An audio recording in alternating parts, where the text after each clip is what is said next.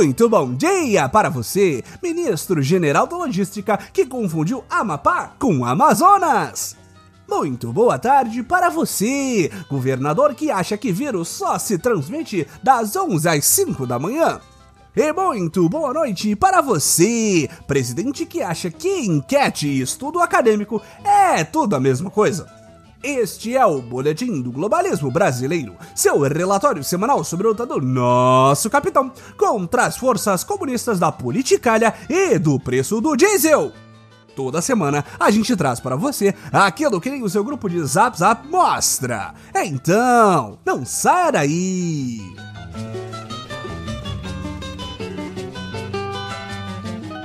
Esta semana, aproveitamos que o capitão presidente está fazendo sua melhor imitação de prefeito de cidade do interior e se vangloriando de inaugurar microestradas, coretos de praça e muito mais obras fundamentais para a vida de todo o povo brasileiro. E vamos falar da nossa querida Petrobras! Mais especificamente da totalmente não intervenção do capitão ao nomear o bilionésimo general para uma estatal. Caso você tenha sido preso por ameaçar o STF e subsequentemente traído por seus colegas de profissão e perdeu o furdunço da última semana, nós explicamos. No último dia 19, nosso Messias Jair meteu o louco e anunciou que ia colocar mais um general no comando de uma estatal no caso, a maior empresa do país e uma das maiores empresas do planeta. Com a decisão, os milicos passarão a controlar um terço de todas as empresas públicas do país. Qual a necessidade de um golpe militar se podemos golpear paulatinamente, não é mesmo?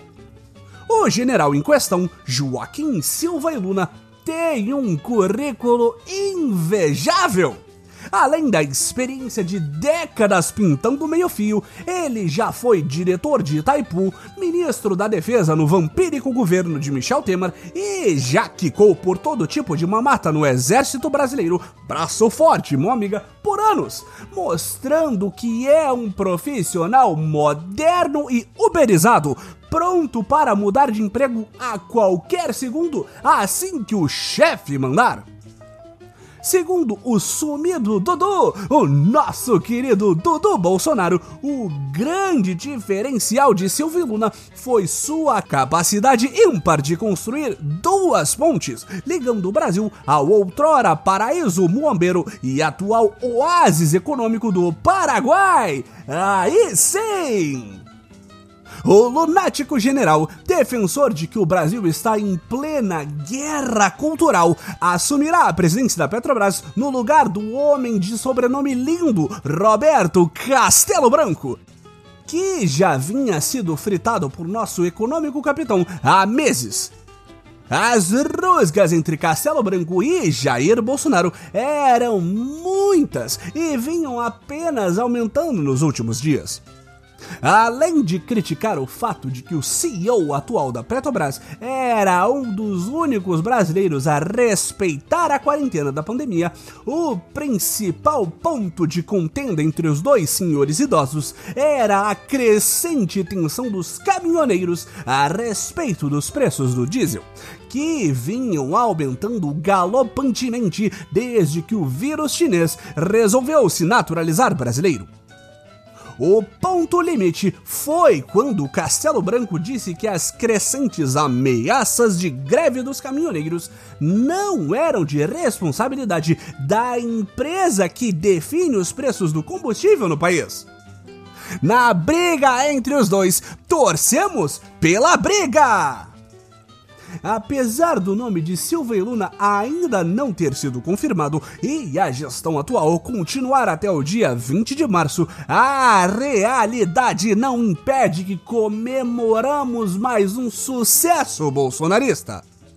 Segundo recebi no zap, apesar do general nem ter sentado na cadeira de presidente da empresa, já me avisaram por áudios completamente reais de que 300 funcionários ligados ao comunista José Dirceu foram demitidos imediatamente após a nomeação e que o ainda não presidente mandou instalar uma Gestapo verde-oliva para exorcizar os comunistas da Petrobras.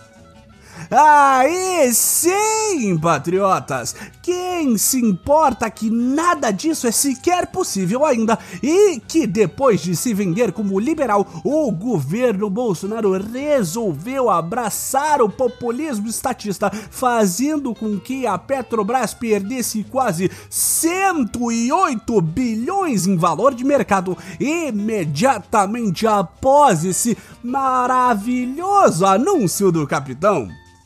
O que importa mesmo é intervir onde puder para tentar manter votos até 2022. Esse foi o nosso Boletim do Globalismo Brasileiro para a semana de 1 de março. Envie sua sugestão crítica para o nosso perfil em arroba boletim B e fique ligado em nossas próximas notícias globalistas. Se possível, ajude a espalhar a palavra do Boletim, avaliando o nosso humilde programa no Globalista Apple Podcasts, cometendo um patriótico compartilhamento de nossos episódios, nos seguindo no Twitter e Spotify e considerando ainda apoiar nossas campanhas de financiamento coletivo. Links na descrição do episódio. E lembre-se, intervenção acima de tudo, Brasil acima de todos!